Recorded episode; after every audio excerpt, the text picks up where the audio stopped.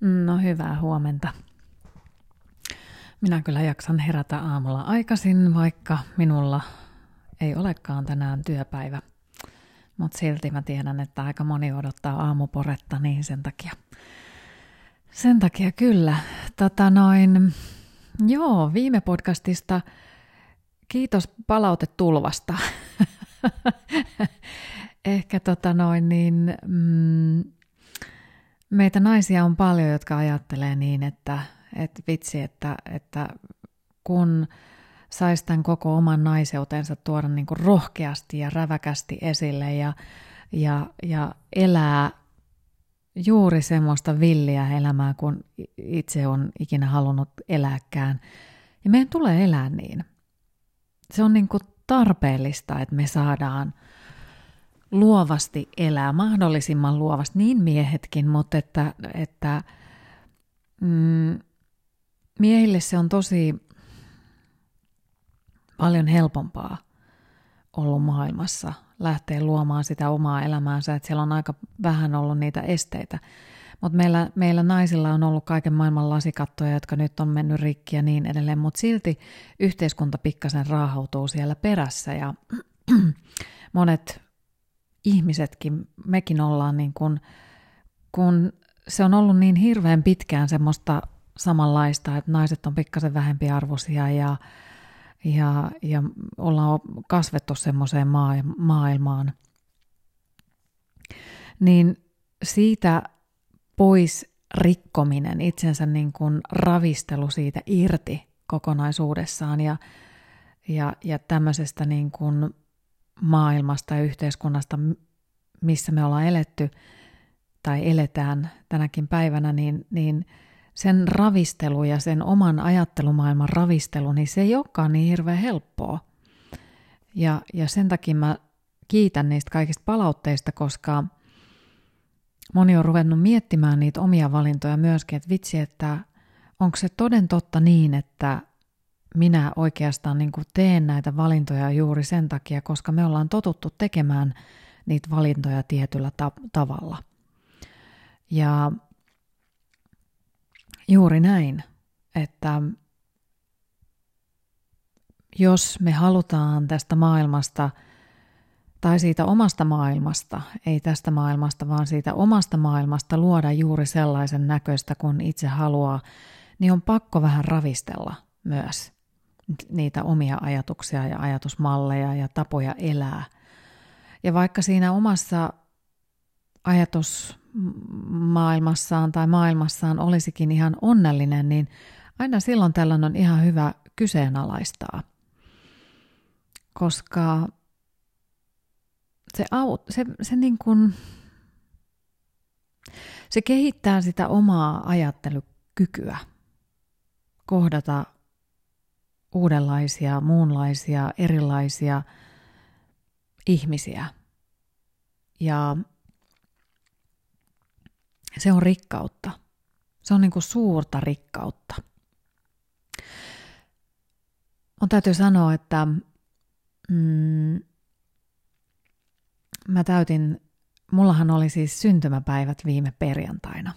Ja mä täytin 49 vuotta se on hirveän vanha, niin kuin hirveän vanha, paitsi että se ei ole ollenkaan vanha. Ja mä rakastan olla tämän ikäinen tällä hetkellä. Mua ei kiinnosta hevon, sanonko taas tässä podcastissa paskaakaan, mä teen tuonne Instagramiin tanssivideoita ja, ja mä pukeudun vähän seksikkäämmin ja, ja siis mua ei kiinnosta enää mä olen jo, jo sen ikäinen omasta mielestäni, että mä voin rohkeasti olla ihan mitä mä haluan. Ja tota, totta kai kaikissa, jokaisessa iässä saa olla rohkeasti just sellainen kuin itse haluaa ja, ja se pitääkin olla. Mutta tietyllä tapaa niin kun, mua ei enää pidättele mikään. Et sen mä oon niin huomannut, että mä en niin enää jaksa – oikeastaan miettiä sitä, että mitä joku ajattelee minusta, kun minä, niin kuin esimerkiksi eilen illalla katoin myöhemmin itse sitä videota, tein semmoisen tanssivideon, se on varmaan siellä Instagramissa vielä, käy kurkistamassa. Siinä näkyy pikkasen, kun mä tanssin, niin siinä nä- mulla on tämmöinen, tämmöinen no sama kotipaita päällä, niin tässä on tämmöinen isompi kaulus, josta sitten näkyy vähän mun pitsirintsikat siinä näkyy, kun mä tanssin. Ja, ja tota, mm, oikeastaan mulla tuli semmoinen niin kuin villi naismieli tanssia, kun mä juttelin puhelimessa vähän ihanan nuoren miehen kanssa. Ja hän sai mulle niin ihanan fiiliksen, että, että tota, mulla tuli sitten semmoinen tanssifiilis ja, ja sitten mä ajattelin, että no, minäpäs tästä nyt teen tämmöisen, tämmöisen rohkeamman tanssivideon. Ja sitten siinä vielä niin kuin mun pitsi, äh, rintsikoinen pitsi näkyi pikkasen siinä, että siitä tuli, se ei ole ollenkaan paha, se on mun mielestä kiva, mutta siinä niin kuin jollain tavalla, kun mä en jaksa enää olla semmoinen hymistelevä kukkahattu täti, tai mä en ole oikeastaan koskaan ollutkaan semmoinen, mutta siis mä niin kuin inhoon sellaista tietyn tyyppistä hymistelevyyttä, kun ei me ihmiset olla sellaisia, ei me oikeasti olla sellaisia. Kun me ollaan räväköitä, räväköitä ja me ollaan, voidaan olla välillä vähän niin kuin uupuneita, mutta me ollaan yleisesti iloisia ja hyvän tuulisia, me halutaan olla sellaisia. Ja mun mielestä semmoinen niin itsensä pidättely – niin se ei ainakaan niin kuin mulla enää tähän ikään kuulu ollenkaan. Mä oon ihan tarpeeksi koittanut olla juuri sieltä Espanjasta muuton jälkeen, kun tulin tänne Suomeen takaisin, niin mä oon koittanut olla se androkyyni poikatyttö. Ja mä oon ollut sitä niin monta vuotta, että se riittää. Mun ei tarvitse enää olla sellainen – semmoisissa korottomissa balettitossuissa asteleva, lenkkareissa asteleva farkut ja harmaa paita päällä, niin vaikka mä harmaasta tykkäänkin, niin mä voin olla jo jotain muuta ja mä saan rohkeasti olla sitä. Ja mun mielestä se, se on, se on niin kuin ihana asia, mitä meille naisille annetaan, on se meidän naiseus. Ja kuinka ihana sitä on rohkeasti kantaa. Ja mulle on tapahtunut tässä elämässä semmoisia asioita, että kun mä oon niin rohkeasti ollut se rohkea oma itseni, niin mua on aika nopeasti lyöty lyttyyn sen jälkeen, että sä et saakaan olla tommonen. Ja se vie niin kuin sitä halua olla raikkaasti se oma ihana nainen, joka sieltä pulpahtelee esiin. Ja mun mielestä on ollut hyvin tärkeää, että meillä on ollut tämmöisiä hashtag MeToo-kampanjoita ja meillä on muutenkin puhutaan enemmän naiseuden puolesta nykypäivänä ja, ja se on mun mielestä todella, todella, todella tärkeää, koska kun on puhuttu tasa-arvosta esimerkiksi aikaisemmin, niin tasa-arvo on tarkoittanut jollain tavalla sitä, että naisista on tullut enemmän miehekkäämpiä. Eli niin kuin politiikassakin on nähty, niin on ollut hyvin värittömiä, harmaisiin pukeutuvia ja on nähty, että se, se niin kuin tietyn tyyppinen värikäs, rohkea pukeutuminen, niin se ei tuo sellaista asiantuntijuutta, mikä on ihan hölönpölöä. Kyllähän sä voit olla aivan täysin ihan yhtä asiantuntija, vaikka sä pukeutuisit rohkean naisellisesti. Se ei vie sulta sitä asiantuntijuutta pois. Se persona on siellä se tärkeä asia. Nykypäivänä, kun me puhutaan ää, melkein jopa siitä, että me jokainen ollaan meidän oman itsemme henkilöbrändi, niin minkälainen se sun henkilö siellä taustalla oikeasti on – minkälainen tyyppi siellä oikeasti asuu. Jotta me ei olla kaikki semmoisia tasapäisiä, ei kukaan huomaa meitä LinkedInissä tai ei kukaan huomaa meitä sosiaalisessa mediassa, jos et sä oo löydä sitä omaa itseäsi sieltä. Ja aika paljon tuolta LinkedInistäkin, niin ihmiset löytää sitten, kun, sa, kun siellä esiintyy rohkeasti omana itsenään. Toki tietysti täytyy miettiä, että minkälaisia asioita missäkin kanavassa sitten kuuluttelee. Niin, niin kyllä ne sieltä sitten ne hienot jyvät sieltä Saharan massasta nousee. Ja vaikka sanotaankin sitä, että tietyn tyyppinen introverttius on, voi huonosti ehkä tämmöisessä maailmassa, jossa, jossa paljon semmoiset ulospäin suuntautuneet ihmiset on esillä ja, ja pääsee nopeasti esille, niin mä oon kyllä sitä mieltä, että myös se introverttius on hyvin persoonallista ja sen pystyy tekemään hyvin, hyvin persoonallisella tavalla. Mulla on esimerkiksi mun yksi ex-miesystävä, joka on äärimmäinen introvertti. Hän on aivan ihastuttava ihminen. Niin, niin ihastuttava ihminen. Hyvin, hyvin, hyvin herkkä. Ja hän tekee upeita valokuvia ja hän, hän jakaa niitä Instagramista ja sitten hän aina välillä laittaa itsestään myös kuvan. Ja aivan varmasti ei tarvitse olla ekstrovertti eikä tarvitse olla työntämässä itseään eteenpäin, mutta että nykypäivän maailma on hyvin paljolti kiinni myös siitä sosiaalisesta mediasta ja millä, tavalla, millä tavalla me siellä ollaan. Ja siinä introverttiudessakin on hyvin kauniita puolia. Ja mäkin kohtaan ihmisiä, jotka on, ja, ja, ja mun elämässä on introvertteja. Mä oon itsekin osittain vähän semmoinen välillä, niin kun me uskalletaan ja annetaan vaan kaikille ihmisille tilaa, että me myöskin me ekstrovertit muistetaan, tai mä oon ehkä enemmän semmoinen ambivertti, niin muistetaan myös antaa tilaa sitten niille hiljaisemmille tyypeille, koska siellä yleensä usein asuu viisautta, todella voimakasta viisautta ja isoa viisautta. Mutta se elämänmuutos, niin kun lähtee sille omalle tielle ja omalle polulle, niin siellä saattaa muuttua se työpaikka, siellä saattaa muuttua kotiin, siellä saattaa muuttua monia, monia, monia asioita, jotta löytää sitten sille niin kuin oman elämänsä lähteelle.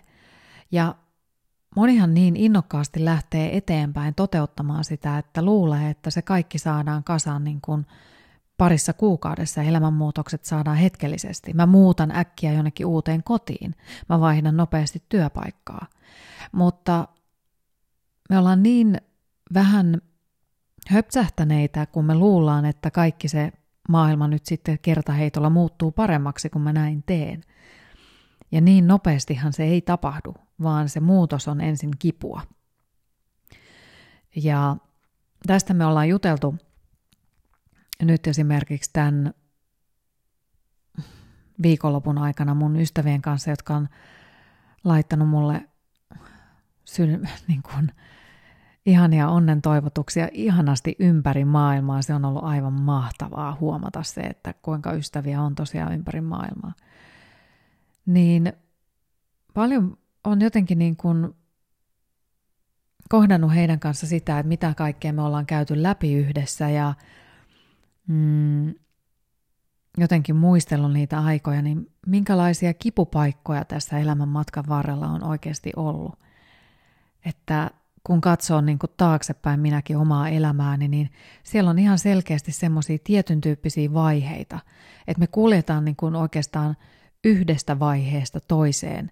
Me ei, se, se ei tapahdu niin kuin muuttamalla yhdestä kodista toiseen tai vaihtamalla työpaikkaa.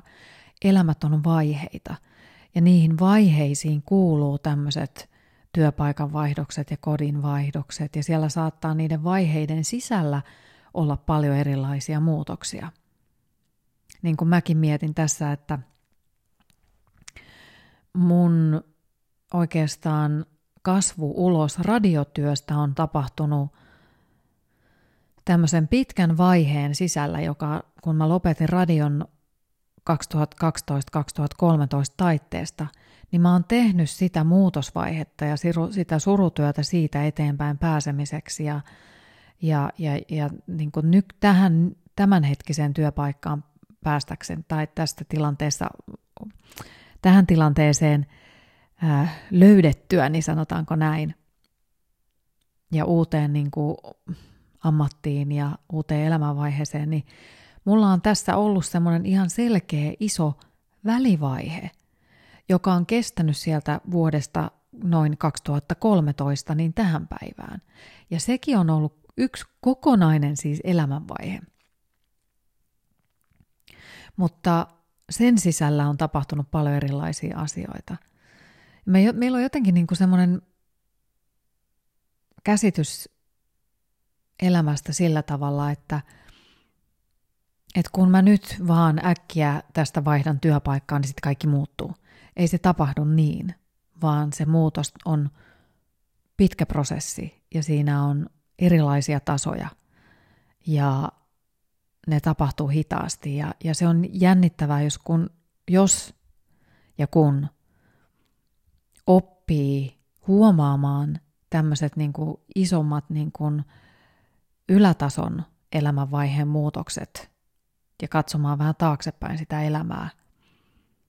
Ja sitten huomaa niitä pikkuriikkisiä muutoksia siellä, minkälaisia steppejä on tehnyt. Niin sitten tulee mielenkiintoista seurattavaa siitä elämästä. Se on tosi tosi mielenkiintoista. Toivottavasti pysyt yhtään kärryillä, mistä mä puhun. Mä nimittäin puhuin, mun mentoroitava oli viime torstaina mun kanssa ja me puhuttiin lähestulkoon tätä ihan samaa asiaa hänen kanssaan ja, ja tota, se, oli, se oli kyllä tota, tosi mielenkiintoinen keskustelu.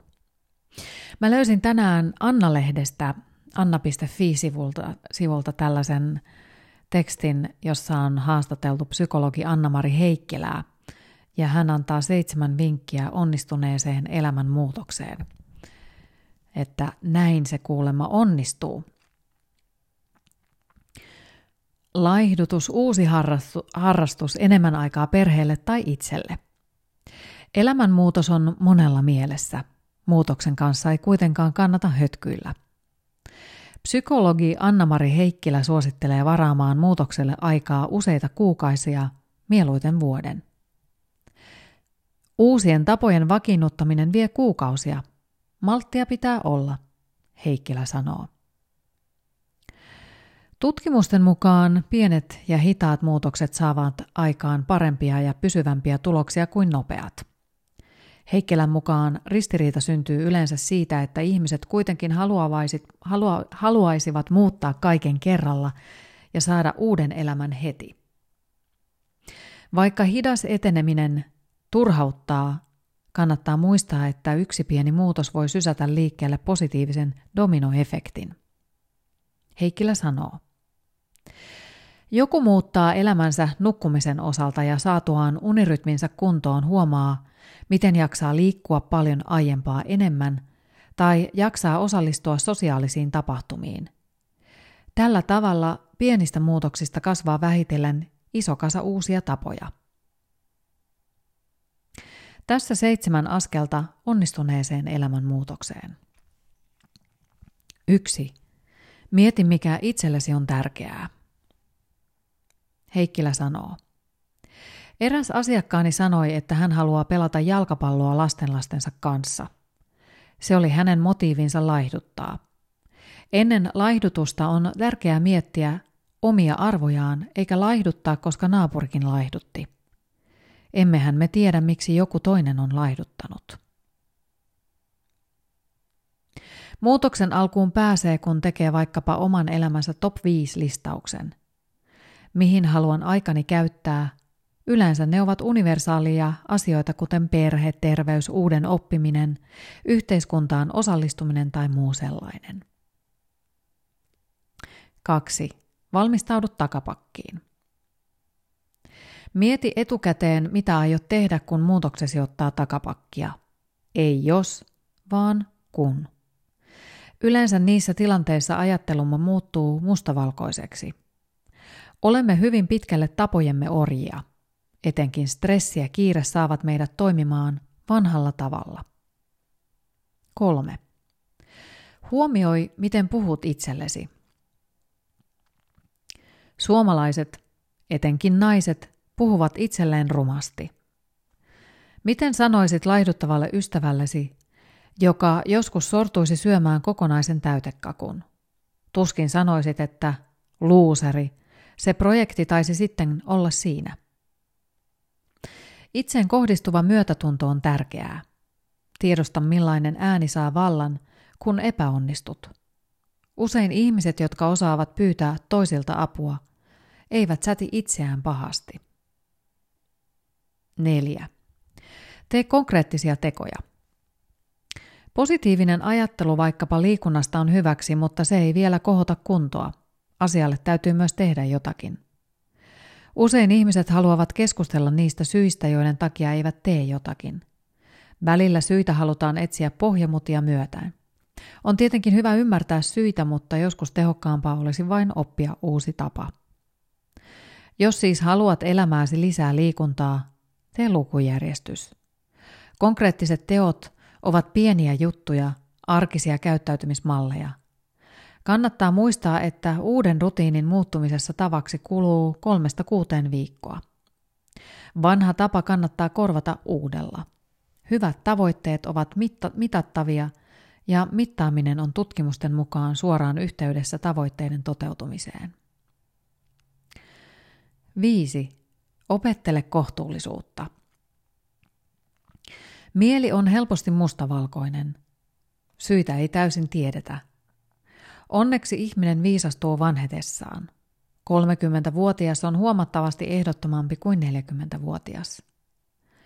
Opi huomaamaan, onko ajattelusi joko tai vai sekä että. Mustavalkoinen ihminen esimerkiksi ajattelee, ettei ole mitään järkeä harrastaa liikuntaa, ellei heti käy liikkumassa neljästä viiteen kertaa viikossa.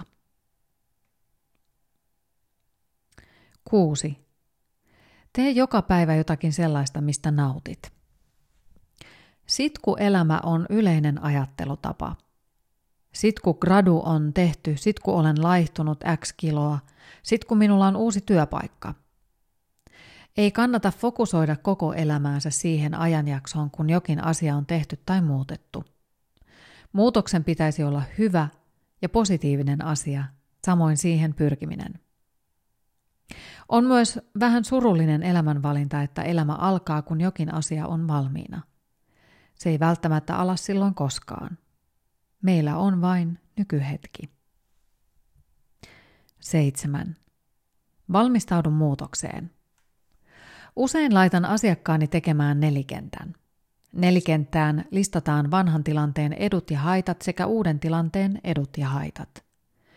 Jokaiseen nelikenttään tulee yhtä paljon tavaraa. Jokainen elämänmuutoksen tekijä joutuu luopumaan jostakin. Se on aivan varma. Muutokseen ja sitä seuraaviin menetyksiin pitää valmistautua. Jos laihduttaa, Todennäköisesti joutuu luopumaan sipsin mussuttamisesta sohvalla. Se on saattanut olla viikon kohokohta. Siitä luopuminen voi tuntua todella isolta asialta. Näin. Se oli siis psykologi Anna-Mari Heikkilän haastattelu. Anna.fi-sivulta löytyy tuo. No niin, tämmönen tälle päivälle. Hei, tota, ihanaa päivää sulle. Minä alan pikkosen syömään aamupalaa. Mulla on tosiaankin vapaa päivä. Mm-hmm. Ja, ja tota, sitten mä alan tekemään barreja. Mä tykkään barresta, niin tota, teen yhden semmoisen tunnin mittaisen treenin ja sitten nautiskelen muuten elämästä. Mulla on yksi avoimen yliopiston kurssi Kööpenhaminan bisneskoulusta, minkä mä haluan tehdä, niin, niin tota, mä rupean tekemään sitä tänään. Ihanaa päivää sulle. Moikka!